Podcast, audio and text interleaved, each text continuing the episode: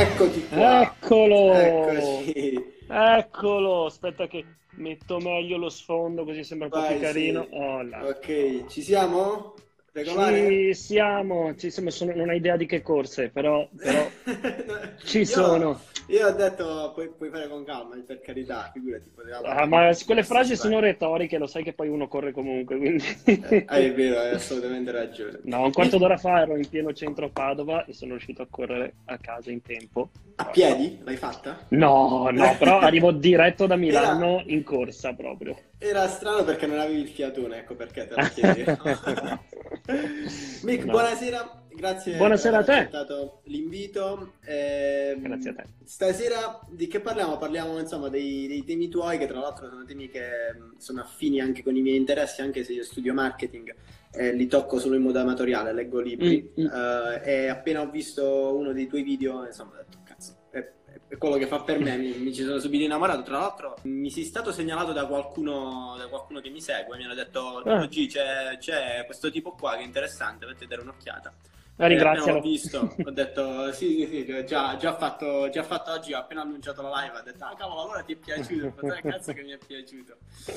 Allora, Mick, ehm, parlaci un po' di te, insomma, il tuo lavoro è strafigo, cavolo. Eh, spiega un po' che cosa fai, anche se capisco che sia difficile, però vai, immagino ti- tu ti sia allenato. Allora, saltello eh, a Milano ogni due per tre, questo è il mio lavoro. Scusate se sentite casino, ma c'è Martino che si è- ha deciso ora di giocare con eh, Ah, il, mio, fallo- il mio gatto, scusate. live, vai, entrare. Eh, Sì. cioè, bisogna pagarlo perché entri in live.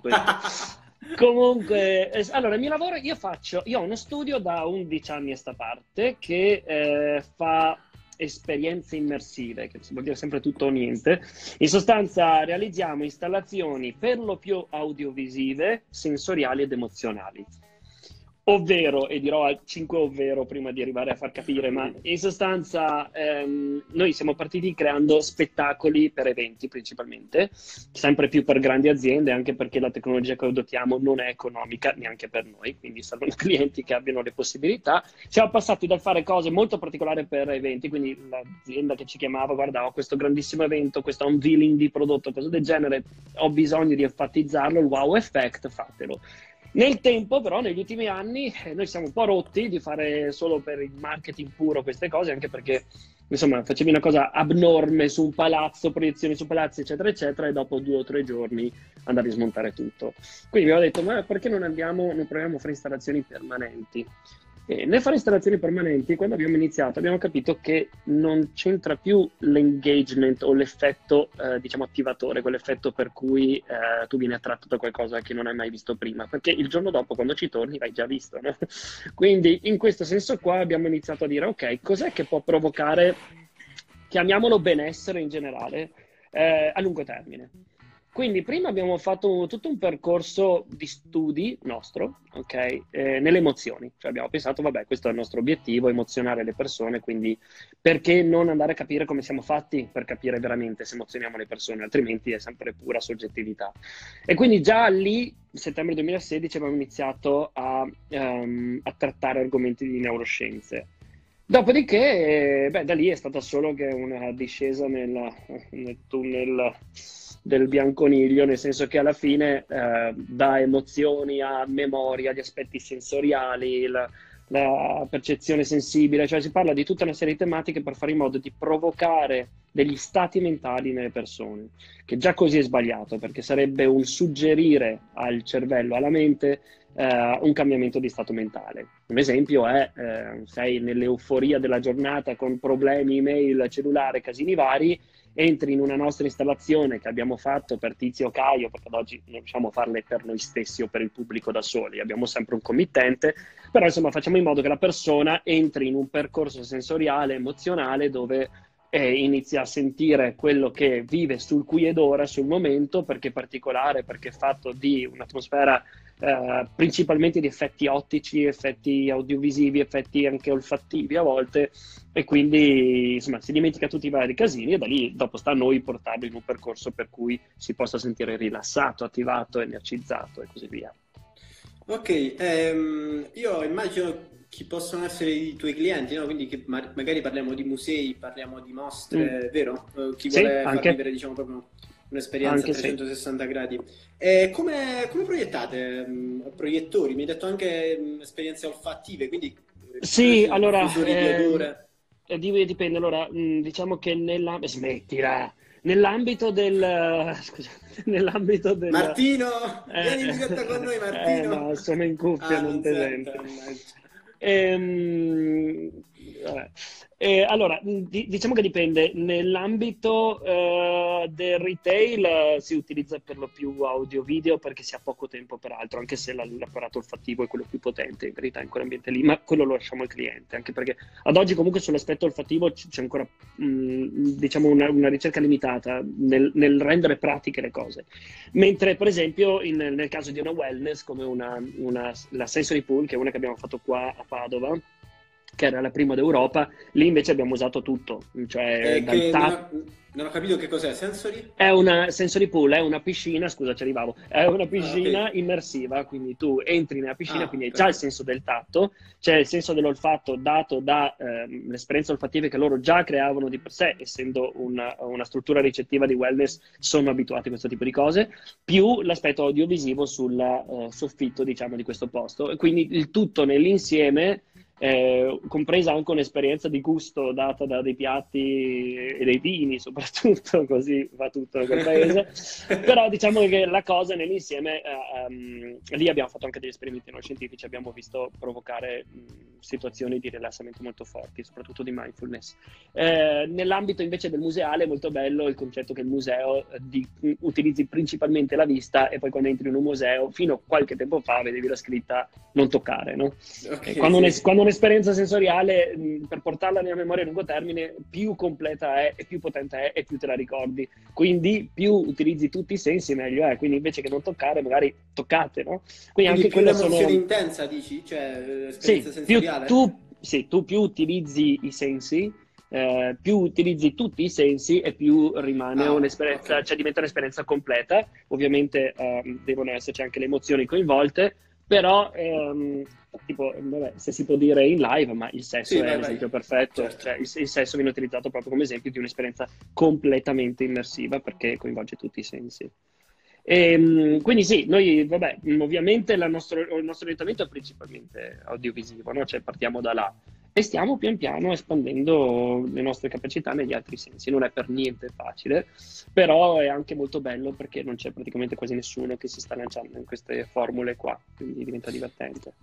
Intanto volevo fare un saluto speciale a Luca, a Luca Mazzucchelli che è in live. Ah, ciao Luca! Ciao Luca! Grande! Buonasera. E, ehm, Mick, volevo chiederti, hai fatto tu qualche tipo di studio eh, tu personalmente eh, che ti ha formato per fare questo, questo mestiere qua? No, allora io, io eh, personalmente io ho studiato comunicazione visiva a Sydney in Australia, quindi tutt'altra roba, effetti speciali per il cinema, orientamento cinematografico. Diciamo che io arrivo proprio dall'ambiente della uh, visual arts, se vuoi, ok? Dopodiché ehm, per me quella, quella mh, quella disciplina lì, eh, cioè, ci ho sempre pensato, a dire vero, fino a dieci anni fa, eh, che fosse sempre incompleta senza una parte psico- una componente psicologica, perché alla fine, sai, è una comunicazione, una forma di comunicazione sempre, no? Quindi tu hai dall'altra parte un ricettore, in qualche modo, un ricettore del messaggio, sì, sì. Esatto, e quindi, eh, come dice anche no, la parte dell'osservatore come teoria, una cosa è completa quando l'altra persona poi la interpreta. E non, non ho la possibilità, non avrò mai la possibilità, anche se è il mio sogno più grande, di partire per, mm, per uno studio verticale per diventare psicologo neuroscienziato. È una cosa che vorrei tantissimo fare, ma eh, d'altra parte, un po' anche se vuoi, per, per esperienza di vita vissuta, se vogliamo, a, ad oggi per quello che devo fare io, che non devo curare le persone o fare niente di esageratamente importante o attento, ehm, lo studio che faccio sulle neuroscienze è completamente legato a libri da leggere, da studiarmi, mm, seguire i personaggi grandi, YouTube a non finire, ma sempre con molta attenzione alle fonti, cioè faccio una sorta di cross-studying attraverso le, i, vari, i vari media. E, ehm, e, poi ovviamente mi sono, anche, mi sono anche appoggiato, diciamo, ho avuto una, una, ricercatrice in neuroscienze che adesso non sta guardando chi è online, ma magari online anche lei, eh, che nomino spesso, è Laura Facci, lei mi ha aiutato tutti, è stata con noi in squadra per otto mesi e attivamente abbiamo tentato di produrre eh, di studiare, di produrre de, anche degli esperimenti in neuroscienze molto, molto carini, uno molto, molto carino, e poi anche insomma di strutturare la squadra in modo da poter avere delle linee guida neuroscientifiche. Da lì arrivare a um, dire che sono uno psicologo neuroscienziato, no, lungi da me ed è la cosa che tento di dire sempre di più live perché ovviamente poi ho il canale YouTube dove quello che studio mi piace esprimerlo, essendo altamente spinto verso quelle, quelle skills lì, eh, quella disciplina lì, la gente poi mi confonde. Um, tanto così poi ho chiuso il cerchio, sì, sì. adesso st- stanno facendo botte i gatti, vabbè. Um, eh, per, per, chiudere il cerchio, l- quello che a me piace dire attraverso il canale YouTube, per esempio, è invece che faccio divulgazione scientifica, perché il divulgatore, almeno per come la concezione per quando ero in Australia, eh, basta! li, li, sei, li sto li senti? che mi senti? Eccoli, eccoli. no, la sta ammazzando. Oi, e allora? Eh, Vai, eh, Mix, cioè, se devi andare No, no, si sono appena zittiti, ma fra un po' gli lancio qualcosa così. eh, tranquillo. No, no, tranquillo. E, allora, lì ehm, il divulgatore scientifico, per esempio, non deve essere necessariamente uno scienziato, anzi, cioè, la, la, figura perfetta di divulgazione in generale dovrebbe avere un comunicatore come divulgatore e affiancato da uno scienziato, da qualcuno che vada verticale su quella scienza. Lo scienziato de- pa- parla degli argomenti al divulgatore che poi va a diciamo, a, a, ristrutturarli secondo le leggi dello storytelling, sì. lo scheletro narrativo e così via, per portarli a un livello di comunicazione più semplice, più basso. Quindi a me piace fare quello. Io di fatto il mio lavoro, la mia capacità, dove so di essere forte è storytelling, quello è il mio. Ascolta, c'entra qualcosa questo con il fatto che oggi ho girato il tuo video sulla dissoluzione dell'ego nel mio canale Telegram, eh, per, il, sì. per introdurti, e mi ha scritto una, una, una ragazza su, su, Instagram e mi ha detto ciao Gigi, ho appena finito di vedere quel video e sto piangendo. cioè, c'entra qualcosa questa, cioè è strutturato... È, per dare sì. quell'impatto emotivo quel video? Allora, beh, non posso dire che l'ho strutturato per far, per far piangere le persone no, o per promuoverle. diciamo che ehm, è stato il, forse l'impegno mio più grande tra tutti gli episodi, cioè era l'episodio a cui tenevo di più in assoluto, anche perché eh, personalmente sento che c'è bisogno tantissimo di parlare di quell'argomento eh, a livello scientifico poi si potrebbe andare giù per strade anche molto particolari, come magari sai già anche tu, sulla dissoluzione dell'ego, tanto che la scienza si sta portando tanto in, in quell'ambiente là. Eh, sai, a me, a me, piace spesso stuzzicare le persone, eh, quale, diciamo, mh, appassionato di scienza, vedere che, eh, sai, siamo tra tra astronomi e, e, e, e, fisici teorici e, scienza quantistica esploriamo tanto il mondo quando il mondo più potente, più, più grande da esplorare ce l'abbiamo dentro, no? Sì. L'inner verso come lo chiamano. E quindi eh, quel, per me quello era un argomento stra importante. Quindi di sicuro ci ho messo molto di più che per gli altri video, era già da tempo che stavo uh, scrivendolo e, ehm, e, ci ho tenuto proprio a creare una, una, bella, come si può dire, una bella melodia, se vuoi, narrativa, no? Sì, sì, sì. Eh, credo che cioè... fosse tutto lì. Poi, poi pensa che non sono, cioè, non sono io che commuovo, sono quegli argomenti che commuovono, no? Cioè, alla fine quell'argomento è potente per chiunque. Perché, perché chiunque magari, ehm, cioè è vero che stai parlando tu, ma è come se la persona che, guard- che guardasse quel video stesse parlando a se stessa, quindi immagino mm, sia, mm, ci sia sì. un po' quell'effetto là. Intanto sì. volevo, dire, volevo salutare chi è, chi è online e volevo invitare a interagire se avete qualche domanda da fare a Mick la fate nei commenti oppure nello sticker delle domande. Io intanto Mick ti, tiro, ti tiro su qualche domanda che è arrivata negli sì. sticker.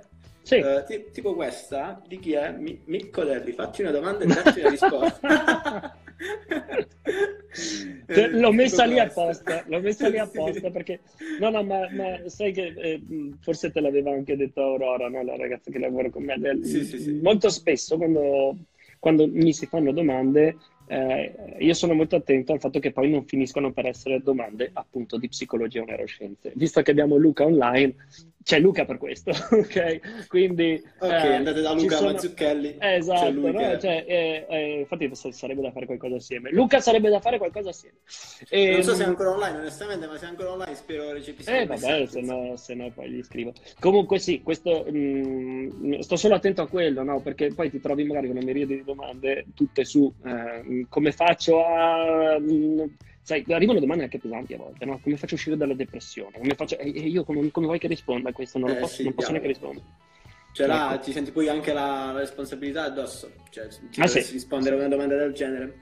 Uh, mm-hmm. Ti tiro su un'altra domanda. Sì. Uh, questo è bello, interessante. Che effetto ha la musica sul nostro modo di percepire la realtà? Magari mm-hmm. se la leghi a strumenti con cui sì. lavori. Uh, sì. Eh, la musica è stra importante anche perché per definire la musica si dovrebbe parlare sia di udito ma sia anche di ritmo, che, che di fatto sul ritmo ci ho anche fatto un episodio. Um, è, eh, ci influenza tantissimo, martedì esco con un episodio che tratta anche molto quell'argomento, quindi non voglio fare troppi spoiler. Diciamo che eh, richiama ovviamente come tutti i sensi, eh, poi sono, aiutano a richiamare la memoria esperienze di vita vissuta. Nel caso della musica, ehm, intanto è, è, fortemente legata alla, alla, parte emozionale di noi, per cui, eh, per esempio, una cosa che non è neanche carina da, da, ricordare, ma in verità nel mondo del retail, per esempio, si utilizzano, non noi, perché noi mm, etici da morire, però si utilizzano musiche lente, ok? Eh, scusa, mu- musiche tristi, perché la musica triste eh, attiva la componente emozionale più di una musica felice, cioè siamo molto più attivati emozionalmente da qualcosa di triste che qualcosa di felice. Quando siamo attivati emozionalmente, poi le persone sono portate a comprare di più, eccetera. Come anche il ritmo, sì, come anche il ritmo, rallentare un ritmo uh, nei negozi lo usano per fare in modo che le persone stiano di più uh, all'interno del negozio. Sì. Mentre se sei felice ed emotivamente coinvolto in modo positivo negli acquisti, allora aumentano il ritmo per portarti a un'esperienza di acquisto compulsivo. Questa cosa che io non sopporto, tanto che quando parlo, mi parlo di neuromarketing non, non, non vado matto. Però sì, la musica è, è, è, essenziale perché di fatto poi è una chiave di lettura. Intanto io dico sempre le orecchie non le puoi chiudere, no? Cioè almeno che non vai in giro così, ma è sì, l'unico sì. senso, cioè sai, guardare poi guardare qualche altra parte se non vuoi. Con la musica, la musica è invasiva, quindi quando sentiamo qualcosa qualcosa, ehm, oddio, io questo magari lo dico anche ai clienti a volte, c'è la responsabilità di sapere che in verità stai continuando a comunicare qualcosa. Eh, però veramente martedì su questo tema perché ho, ci sono un paio, guarda, l'ho appena finito di scrivere prima di venire qua mentre ero in treno. Ci sono delle, delle cose molto interessanti su, su come funziona quell'aspetto lì. Quindi aspettiamo il video di martedì. C'è una domanda nei commenti. Tra l'altro sì. c'è Jessica Anto- Antoniazzi, 82. Ah, ciao Jessica. Io devo guardarli sempre due volte i tuoi video per assorbire meglio il messaggio riguardandoli colgo sempre concetti nuovi. Mm-hmm. Sì. Uh, mm-hmm. Ripetita eh. Juvent, no? Sì, uh, la, lì... Um, allora, guardare un video è un'esperienza comunque soggettiva, Io, non puoi conquistare tutti allo stesso modo. Io tento di bilanciare molto eh, io parto da questo concetto qua. Eh, se vuoi, se mi lasci, faccio un, una cosa veloce, però completa. Vai, vai. Quando, ehm, allora, la moneta più importante di tutto per noi è il tempo. No? Quando tu vai al cinema o a teatro, tu decidi di stare dentro un'ora e mezza, due. Se poi fa schifo, tu comunque rimani un'ora e mezza, due, a meno che non faccia proprio tanto schifo. Quando tu sei su, quando sei, sì, esatto, quando sei su YouTube la situazione è diversa perché tu non, non, investi in anticipo su un'ora e mezza, ma decidi ogni secondo se continuare a investire il tuo tempo per il secondo successivo. Quindi in un certo senso siamo molto più portati a abbandonare se per un attimo qualcosa crolla, tanto che il concetto del flow mm, come senso di continuità è importantissimo su YouTube. Quindi io devo da un certo punto di vista devo eh, mantenere un ritmo piuttosto veloce per fare in modo che la gente sia eh, eh, agganciata, diciamo. Da un altro punto di vista, eh, la gente investe il tempo, cioè dà la propria moneta a me. Quindi io la devo saper gestire bene. Per dare questa sensazione, anche laddove non serve, faccio comunque dei cut. Cioè, se io sono lì a pensare mm, e faccio così, quel mm, io te lo taglio, perché è un sì. mio modo per dire a te, guarda che sto trattando bene il tuo tempo, non ti sto facendo perdere in eh, cose che non servono. Poi ovviamente questa a volte mh, eh, ha dei momenti in cui spinge troppo e che cosa succede quindi? Che tu magari sei comunque coinvolto a livello di engagement, cioè ti piace quello che stai ascoltando, magari non lo stai capendo ma ti piace e quindi questo ti porta a riascoltarlo di nuovo, che è molto meglio invece di riuscire a capire bene tutto ma essere disinteressati. Quindi motivazione intrinseca di continuare a volerne sapere di più è la parte che io a cui sto molto attento per i miei episodi. Chiaro, sì, grazie Mico. Un ottimo, un ottimo spunto tra l'altro questo di, di trattare bene il tempo eh, del, mm-hmm. di chi interagisce con te. Uh, c'è una domanda di Adriano, Adriano, Marchi. Nel tuo lavoro, immagino sia una questione di equilibrio, tra il fattore artistico e quello scientifico, quale prevale di più? Eh, vorrebbe, vorrebbe prevalere quello scientifico. Diciamo che No, per correttezza io dico sempre che siamo principalmente un gruppo di artisti che ehm, sfrutta il più possibile l'oggettività della scienza per farsi influenzare nel creare qualcosa che sia più oggettivo possibile per gli altri, cioè meno espressione artistica personale e più possibile qualcosa che io faccio per provocare negli altri qualcosa e non perché io ho bisogno di farlo così perché mi piace. Diciamo che la, è bellissimo quando le due cose sono molto bilanciate, Abbiamo, iniziamo sempre di più a fare progetti dove non solo mettiamo le due cose alla pari, cioè decidiamo che non è una cosa artistica, ma è principalmente un voler cambiare lo stato mentale di una persona e nel fare questo è anche bello perché di conseguenza hai potere nei confronti dei tuoi clienti, perché invece che dire io vorrei fare così e il cliente ti dice sì, a me non piace, vai a dire guarda, io eh, faccio questo perché questo è quello che provoca nelle persone. E il cliente può anche dire non mi piace, ma tu gli dici sì, ma è tu quello che... è quello che funziona, sì. Eh, esatto. Cioè esatto. Gli, gli dai la prova. Uh, esatto. Prendo un'altra, mm, un'altra domanda. Mm-hmm. Eccola qua. Non so se non so cosa sia io onestamente. Che cosa Magari neanche io. Della terapia EMDR a proposito dei circuiti neuronali, non sai? No, no okay, è quello che detto... ti dicevo. Sì, no, detto, ma guarda che mi arriva. Chiaro, chiaro. no, no, però è divertente, cioè me le scrivo giù ogni volta. Ma questa domanda mi è arrivata tra l'altro ieri nel mio live e credo anche di aver capito da chi. però, sarà, sarà però a questo punto devo andare a guardarmela. Ecco, perché terapie, ragazzi, terapie, eh, io non è, non è, proprio il mio, capito? Cioè, quindi quello è il okay, motivo per cui non riesco a Rammentiamo che Mick non è uno psicologo, cazzo. Ecco, Gennaro, ciao Gennaro, c'è anche Gennaro online, lui lo sa, è una terapia sì, per i traumi. È una terapia per i traumi, sì. Quindi magari mm-hmm. mh, uh, se la ragazza che ha fatto la domanda è online può sentirsi con, uh, con Gennaro in privato. Se... diamo del lavoro uh, a Gennaro. Dai, diamo del lavoro. Uh, Alex, uh, ciao Gigi, ciao Mick. Avrei una domanda, curiosità se è possibile. Esperienza diretta o indiretta nelle neuroscien- delle neuroscienze nella preparazione della performance sportiva o lavorativa?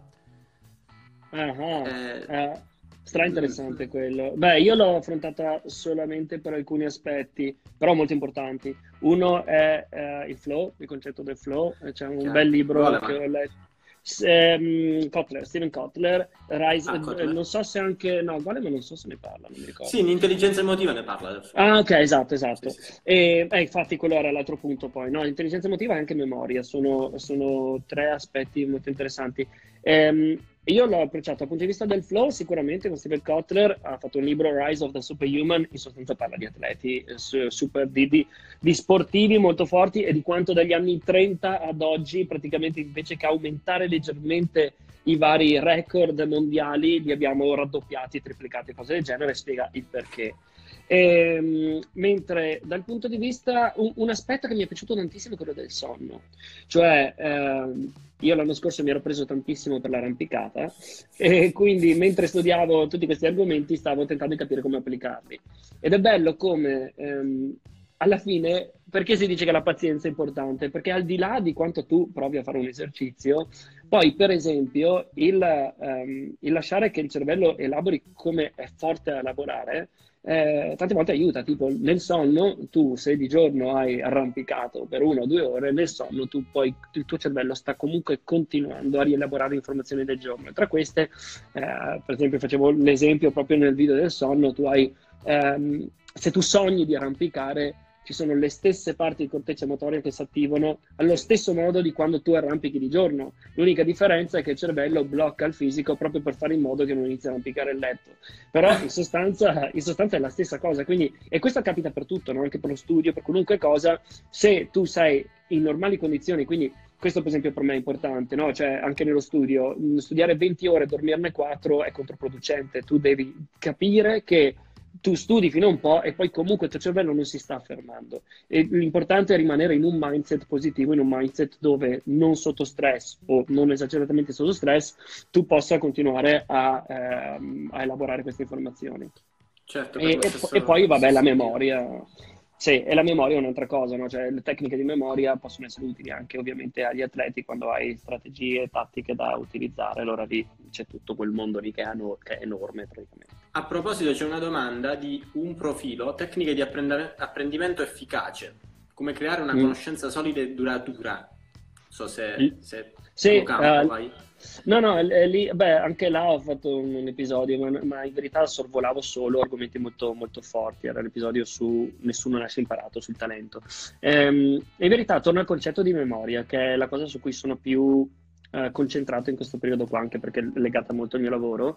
Ehm, di, ehm, in sostanza, il modo migliore per apprendere non è altro che farsi coinvolgere in modo più immersivo possibile. E non dico immersivo nel senso delle, delle mie installazioni, ma intendo immersivo che eh, più utilizzi i sensi, più utilizzi le emozioni eh, e più una, uh, il tuo cervello cos'è che fa? Praticamente prende i vari input sensoriali dalle varie parti, da, da, dai tuoi vari sensi, più l'aspetto emozionale e l'esperienza di vita vissuta, mette tutto insieme e più questa cosa è completa, tra l'altro più è, sei emozionalmente coinvolto, più rimane in memoria a lungo termine e oltretutto è più veloce da recuperare. Ma per quando... cui c'è un quando dici emozionale intendi anche le emozioni negative?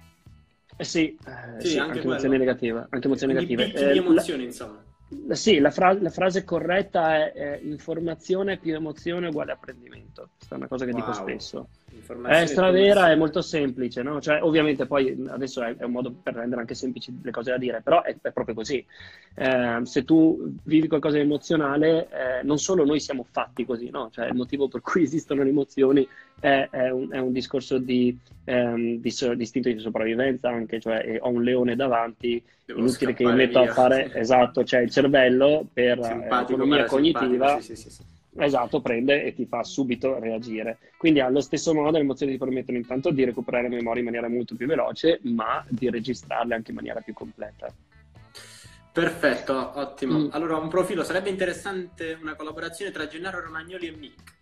Eh, ma ci siamo, ah. ci siamo, scritti anche Gennaro, giusto? O comunque ci siamo aggiunti, ma, ma volentieri, molto volentieri. Questo è, questo, questo è il momento, dai, diamo, stiamo dando tanto lavoro a Gennaro. Uh, Adriano Marchi dice: Secondo me sarebbe molto bello se tu scrivessi un libro in cui trascrivi i tuoi video, un po' stile il primo di Montemagno. Puoi, puoi eh, pensarci, Mick, intanto c'è, allora, c'è, Ho avuto molte richieste già, che è assurdo, è veramente assurdo, cioè in testa mia questa cosa è assurda. Ehm, ho mi, mi, si è sviluppata un'idea in testa, non di classico libro, e, specialmente non da, da, classico funneling che tu puoi capire molto bene da certo. YouTube a libro, no?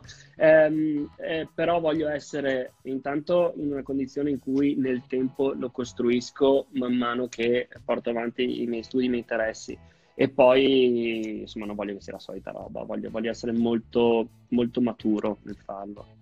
Eh, io, io sono uno dei primi acquirenti, sappilo eh, nei commenti se vuoi puoi preordinare l'idea vuoi pre- ah già, preordino l'idea esatto sì, facciamo se vuoi da un titolo così. Vai diamolo adesso. C'è una domanda interessante riguardo all'argomento che abbiamo appena trattato di Lastra Gianmarco. Come facciamo ad emozionarci a comando? Se studio robe noiose come faccio ad emozionarmi? Ok. Se studi cose noiose come fai ad emozionarti eh, beh, creati la condizione o il contesto, no? Cioè tu puoi... Eh, che è un po' anche lo stesso gioco di crearsi una sorta di appagamento, no? Cioè io quando faccio qualcosa di difficile o quando tento di creare un'abitudine, lo studio può essere considerato anche così, tento sempre di formulare un qualcosa per cui poi ho un appagamento, in modo che entri in circolo il sistema dopaminico, detta di nuovo abbastanza così, però è un modo che ehm, eh, insomma pian piano ti, ti, ti, porta a una sorta di, sì, di abitudine. Se, crei un, se sei in un contesto dove il resto quantomeno provoca un piacere o provoca un qualcosa di emozionale, la cosa ti può aiutare. Eh, l'unica roba a cui starei attento, molta gente utilizza musiche per questo. Eh, la musica, se ha del testo, se c'è una voce, in verità è come sentire una conversazione, sì, in verità distrae, anche se molti pensano di no, è così. Uh, io banalmente um, noto che nello studio um, la mia difficoltà, soprattutto ad oggi che ho tante cose per la testa, sta nel mantenermi concentrato. Devo ammettere che um, soprattutto in quest'anno, tra, con canale YouTube e tante altre cose, il livello mio di concentrazione si è abbassato tantissimo nella lettura di libri, quindi ho dovuto fare qualcosa. Eh, nel mio caso proprio, eh, sta proprio nel fatto di eh, prepararsi per lo studio, quindi mettere i cellulari completamente in silenzioso, mettersi in una stanza dove non ho disturbi, uso le AirPods Pro e metto noise cancelling senza mettere yeah. nessuna musica, semplicemente mi tappa e basta.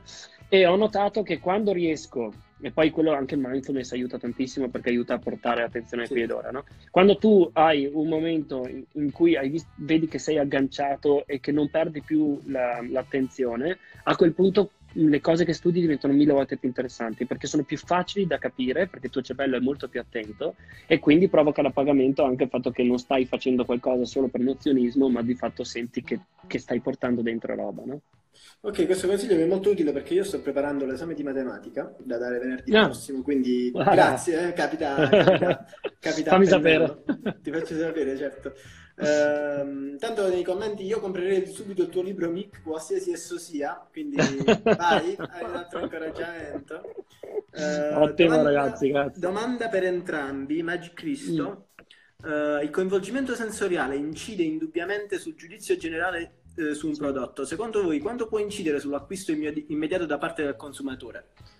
Eh, non poco purtroppo, nel senso che cioè, io queste cose le ho un po' studiate perché quando vai a, um, a, studiare cose sui sensi, la declinazione verso retail è sempre un ottimo esempio, anche perché è una di quelle classiche situazioni dove si può vedere un riscontro immediato. Eh, faccio un esempio, um, un esperimento che può non avere valenza neuroscientifica perché magari non utilizza test psicometrici in maniera perfetta, ma che è chiaro, è um, Me lo ricordo, ma non, non, riesco a ricordarmi la fonte adesso. Un'enoteca che ha fatto un esperimento mettendo della musica francese per una settimana e della musica tedesca per la settimana dopo, vedendo balzare proprio tantissimo gli acquisti di vino, rispettivamente vino francese e poi vino tedesco, durante l'ascolto subconscio. In verità, la gente tante volte non sapeva neanche di aver ascoltato della musica ed era stato condizionato all'acquisto.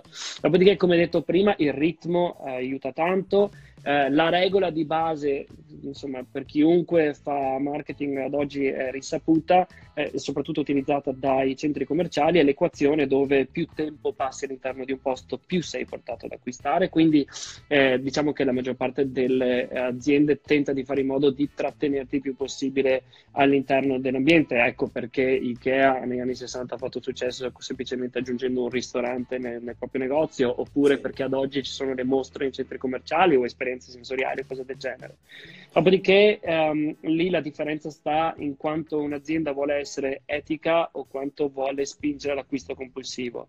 Io eh, con i miei clienti spiego sempre una mia visione, non è scritto sui libri così in maniera così ovvia, però che provocando benessere alle persone l'acquisto è molto più, l'acquisto spontaneo è molto più... Um, eh, C'è meno dissonanza diciamo... dopo, no? Sì, esatto, esatto. No? Quindi, perché eh, siccome quando compri qualcosa e sei spinto dal da, da sistema, insomma, dal reward system, dalla dopamina, dopamina, poi la dopamina crolla in fretta, quando arrivi a casa dici perché l'ho acquistato sì, a sì, fare. Sì, allora, in alcuni casi... Esatto, quindi da, lì eh, a seconda di cosa vuoi costruire con il tuo cliente eh, puoi scegliere, si faceva oggi l'esempio, de, eh, non c'entra molto, ma per far capire la, la, la, connessione che puoi avere con i tuoi clienti, un caffè all'autogrill non ha bisogno di essere buono perché poi sparisce, un caffè nel paesino ha bisogno di essere sì. buono per sostenersi. Quindi se tu hai intenzione di creare una continuità e quindi un bond, un legame e quindi se vogliamo ossitocina tutto spiano, allora in quel caso lì magari devi lavorare più sull'ambiente, sull'aspetto sensoriale in maniera diversa. Questo da studente di marketing e marketingofilo l'apprezzo tanto questo questo, questo discorso, mm. cioè puntare alla relazione nel lungo termine invece che spennare magari il cliente subito eh, in modo sì. che lui poi ritorni e aumenti il lifetime value. Tra l'altro sì. io volevo consigliare su su questo tema dell'inconscio, un, il libro che sto leggendo adesso, che è di là, non vado a prenderlo, è di Malcolm Gladwell. Blink, in un, batter, in un batter di ciglia, ah, che sta, okay. parlando, sta, parlando, proprio di questo, praticamente adesso parla dell'effetto priming, sono arrivato tipo a pagina 100,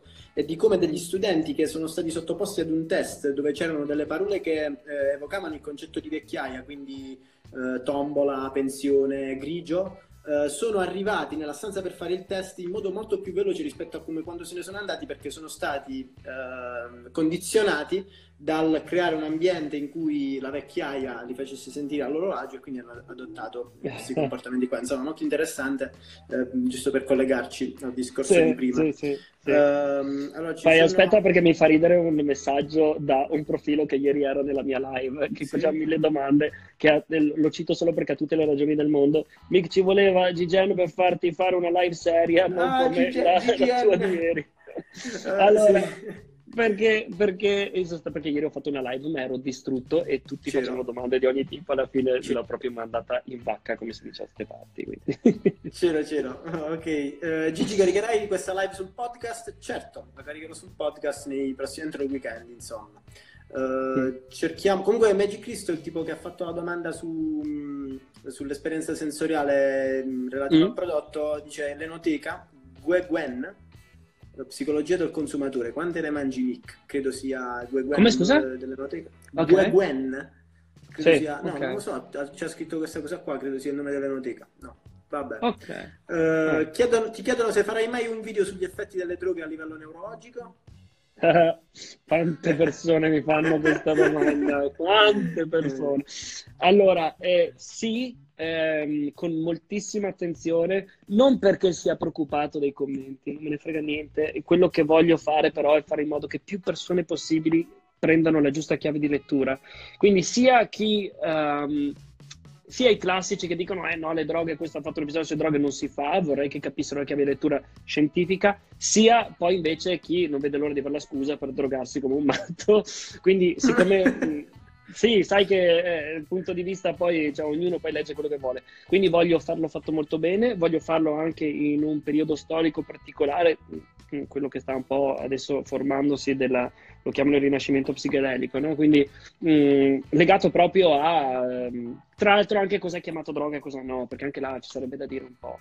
È sicuramente sì, sì. Un, un, un, argomento ultra interessante, pieno di pregiudizio, eh, su cui va fatta tantissima luce. E magari riesco a farlo anche con qualche personaggio importante a fianco, sarebbe il mio sogno. Ho una persona ah. chiara in testa. Ma... Ce l'hai? Niente spoiler? Sì, ma non ad oggi ci vorrà per, per raggiungerlo, però vabbè. Uh, prendiamo una domanda di mm-hmm. Venditti Nicolas, credo parente lontano di Antonello. Cosa ne pensi del Salut. minimalismo? Ah, bello. Matt Davella, guardatevi Matt Davella. Ha fatto anche l'episodio, il um, documentario su Netflix che sì, l'ho visto, guardare. Sì, sì. Io penso che nella, eh, ad oggi, per il tipo di società che siamo, sia un argomento iper interessante che, um, in cui mi sento tra l'altro anche di dover crescere molto, perché lo ammetto, è così. Eh, non facile per niente, eh, siamo una società fatta eh, che acquista beni di sostituzione a tutto spiano, alla fine non abbiamo bisogno di tre quarti delle cose che acquistiamo.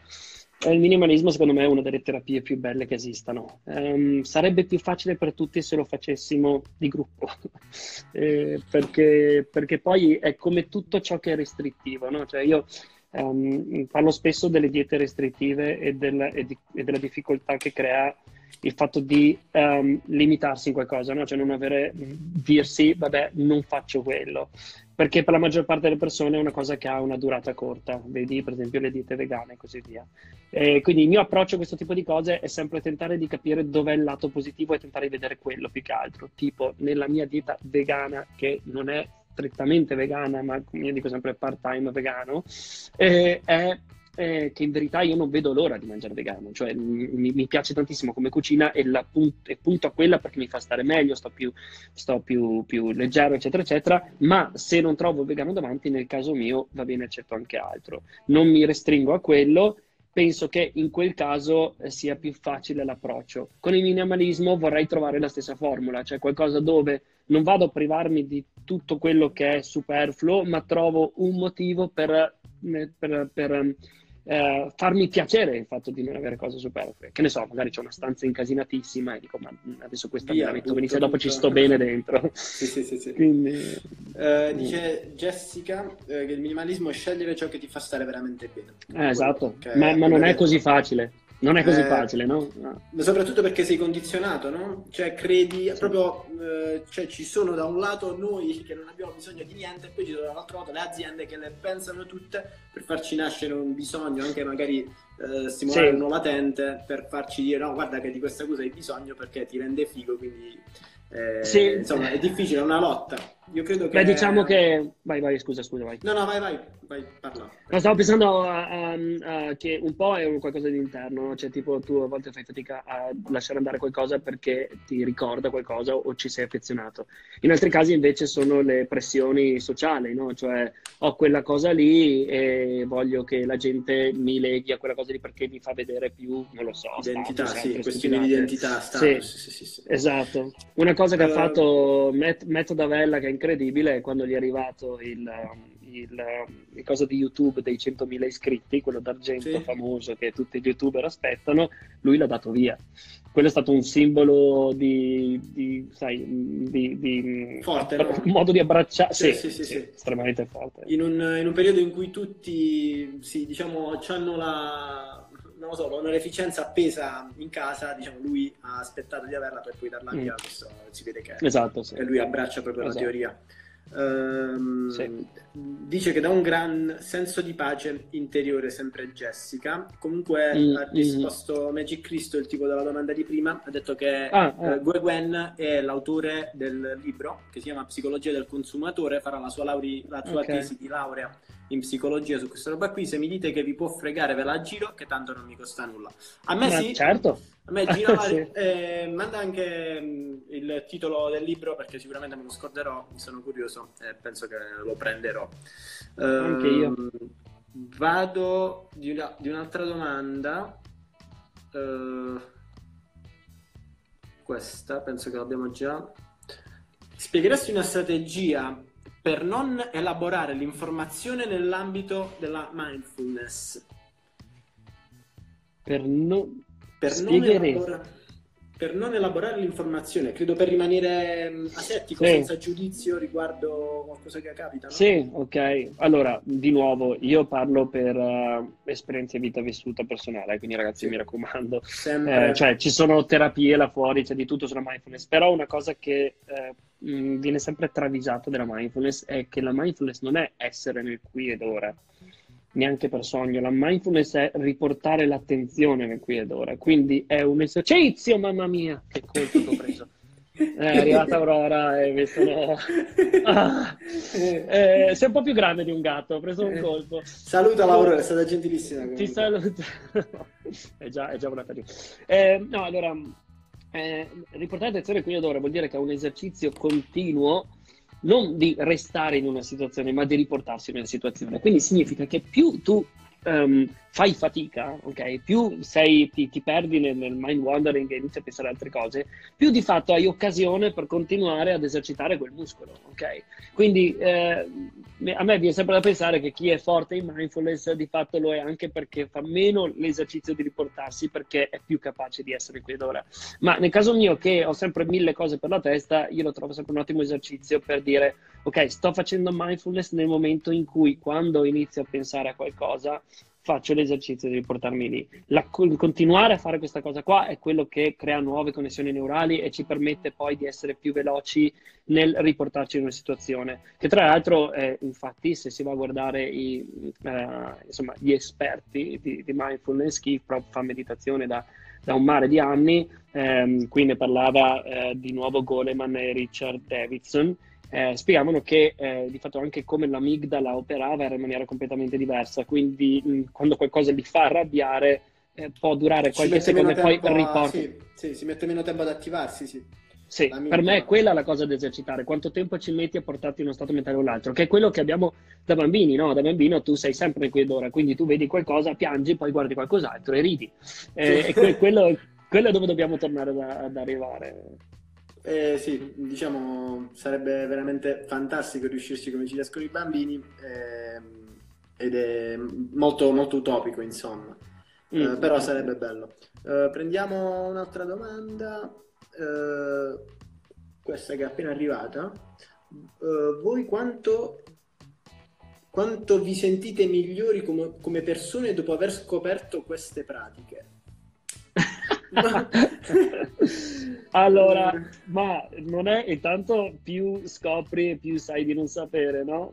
E qua potrebbe anche, vabbè, parlare di Socrate, però diciamo che eh, io sono felice di scoprirmi sempre di più e questo eh, mi dà la possibilità di Um, secondo me ti dà qualche, nel tempo ti può dare qualche arma in più a livello empatico, cioè capire altre situazioni, capire chi magari sta facendo già dei percorsi o, eh, o magari scoprirti con un difetto che non credevi di avere eh, perché stai elaborando dei modi da essere o cose tipo anche la mindfulness. Eh, cioè, per esempio, per me la mindfulness mi, come concetto, non tanto il fatto di farla, ma il fatto di portare attenzione qui ed ora, cioè io fino a prima eh, pensavo che la mia forza fosse, la mia forza e anche il mio problema fosse quella di continuare a um, fare, tra virgolette, il visionario, no? cioè sempre andare a pensare al futuro, eccetera. E l'ho pensato così tanto che a un certo punto ho pensato anche di avere una malattia, io senza sapere nulla di mindfulness né niente, anche ancora da piccolo dire continuavo a dire, io ho un problema che penso troppo. Con la mindfulness ho capito che di fatto è proprio una, un'attivazione cerebrale e che c'è l'esercizio per portarsi poi nell'altro stato. Quindi nel caso mio, per esempio, eh, sto imparando piano piano a vivere di più il presente e anche nei rapporti interpersonali, anche quelli più intimi, diciamo. Uh, in passato mi è stato detto più volte che sai la frase non ci sei con la testa, cose del genere. Quando ti accorgi che puoi esercitarti in questo e capire come fare, di colpo sei e intanto vivi meglio quella situazione, cioè, perché ci sei dentro di più e quindi è tutto molto più bello e poi di conseguenza sei anche una persona migliore per chi ti sta accanto, no? in quel senso lì ovviamente ci sei. Certo, per chi ti sta accanto. Io a volte sai cosa, cosa, cosa mi capita quando scopro cose nuove, no? tipo mi è mm. capitato quest'estate leggendo un libro di Tony Robbins eh, in cui parlava, mi sembra, di alimentazione, era quel libro con la copertina verde, adesso non ricordo come si chiama. Mm mi è capitato di sentirmi, nonostante la, la, la massiccia mole di informazioni che mi stava eh, trasferendo quel libro, mi è capitato di sentirmi frustrato perché penso, guarda quanta roba che c'è in giro, che le persone, cioè che, che l'essere umano ha scoperto come farò in una vita ad apprendere tutte le nozioni? Cioè, eh, poi ti rendi conto di questo che più, ne, più, impari, più hai voglia di imparare, più però sei consapevole che non, non, potrai mai riuscire a sapere tutto quello che esiste. Quindi uh, un po' ritorna al concetto di dissoluzione dell'ego, no? Uh, sì, sì, è. È, quello il discorso, mm, cioè più che concentrarci su noi stessi dovremmo concentrarci a, a connetterci con quello che ci circonda, eh, perché poi viene, sì. viene, anche un discorso di ego, no? sentirsi migliore dopo aver imparato qualcosa, è vero, piramide dei bisogni di Maslow, l'autorealizzazione è in cima, quindi sì. uh, quel bisogno te lo soddisfa, però che cosa fai? Ok, ti soddisfi quel bisogno e che ti fai l'attestato, oggi ho imparato questa cosa qua. È sì, un po' sì, fine a se stessa come cosa, quindi mantenere viva la curiosità e andare sempre avanti. Eh, è verissimo. Io ammetto che il mio problema più grande di oggi, è, cioè la cosa su cui sto lavorando di più è quella, cioè più continuo a studiare, ecco qua Martino. Oh, ecco, ciao Martino. Buonasera.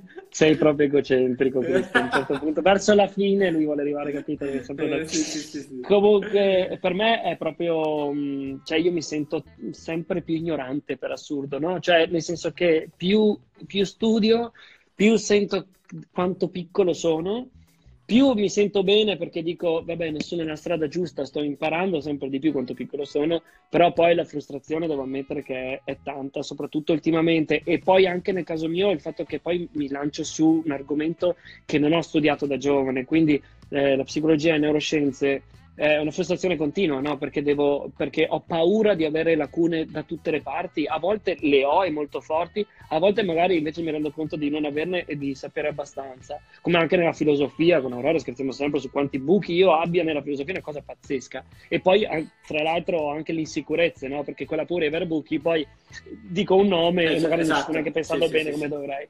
Quindi io sto tentando di lavorare lì, sto tentando di um, capire come fare a stare bene con me stesso in questo questo viaggio che faccio nel, nel tentare di, di, di, continuare a rimanere curioso e imparare cose.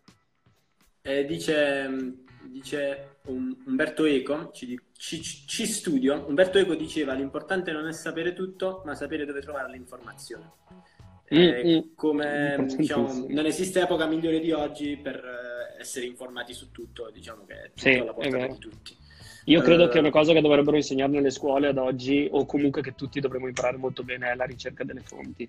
Cioè sapere bene come fare a, a imparare le cose, perché ad oggi quello che impariamo a scuola, quello che impariamo all'università, di fatto è accessibile, è, è, solo che ci diciamo tutti di no perché ognuno vuole difendere a livello di ego il proprio percorso eh, scolastico e esatto. il sudore, no? Esatto, esatto. Però, però, in verità ci sarebbe tutto là fuori, la difficoltà, e qui capisco anche chi viene dal punto di vista del professore, dice sì, ma sai quanta schifezza c'è, poi chissà cosa impari. Eh, vabbè, però se noi imparassimo invece dove andare a ricercare le fonti bene e magari sì. anche il come portarle interiorizzarle nel modo migliore, eh, magari le cose si possono imparare anche in tempi più corti, per, o meglio, imparare più cose nello stesso tempo. No?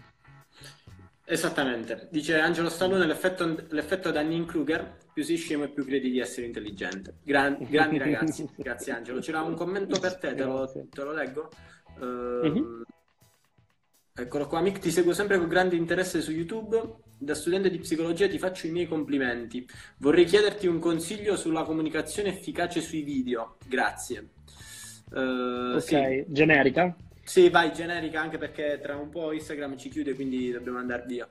Eh, ma infatti abbiamo... dura un'ora esatta? Eh, uno, sì, dopo, eh, nella doppia Instagram te la chiude senza preavviso, quindi non sai neanche eh, esatto. tempo ci manca, okay. qualche altro minuto. Ok, Vai. quindi il primo consiglio è fare le cose sotto un'ora su Instagram.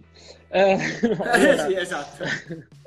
allora, il, um, per comunicare eh, bisogna creare una struttura. Quella è la parte più importante di tutte. Ci sono tante di, di, di, di nozioni da dover imparare, però diciamo la più importante di tutte è prendo mare informazioni, lo suddivido in tematiche, dopodiché queste tematiche le prendo e gli devo dare un senso logico di narrazione. Anche se si pensa di non narrare, si sta sempre narrando. Noi funzioniamo per storie, quindi di fatto i dati e le informazioni non le sappiamo interiorizzare se non c'è una connessione logica fatta da una storia.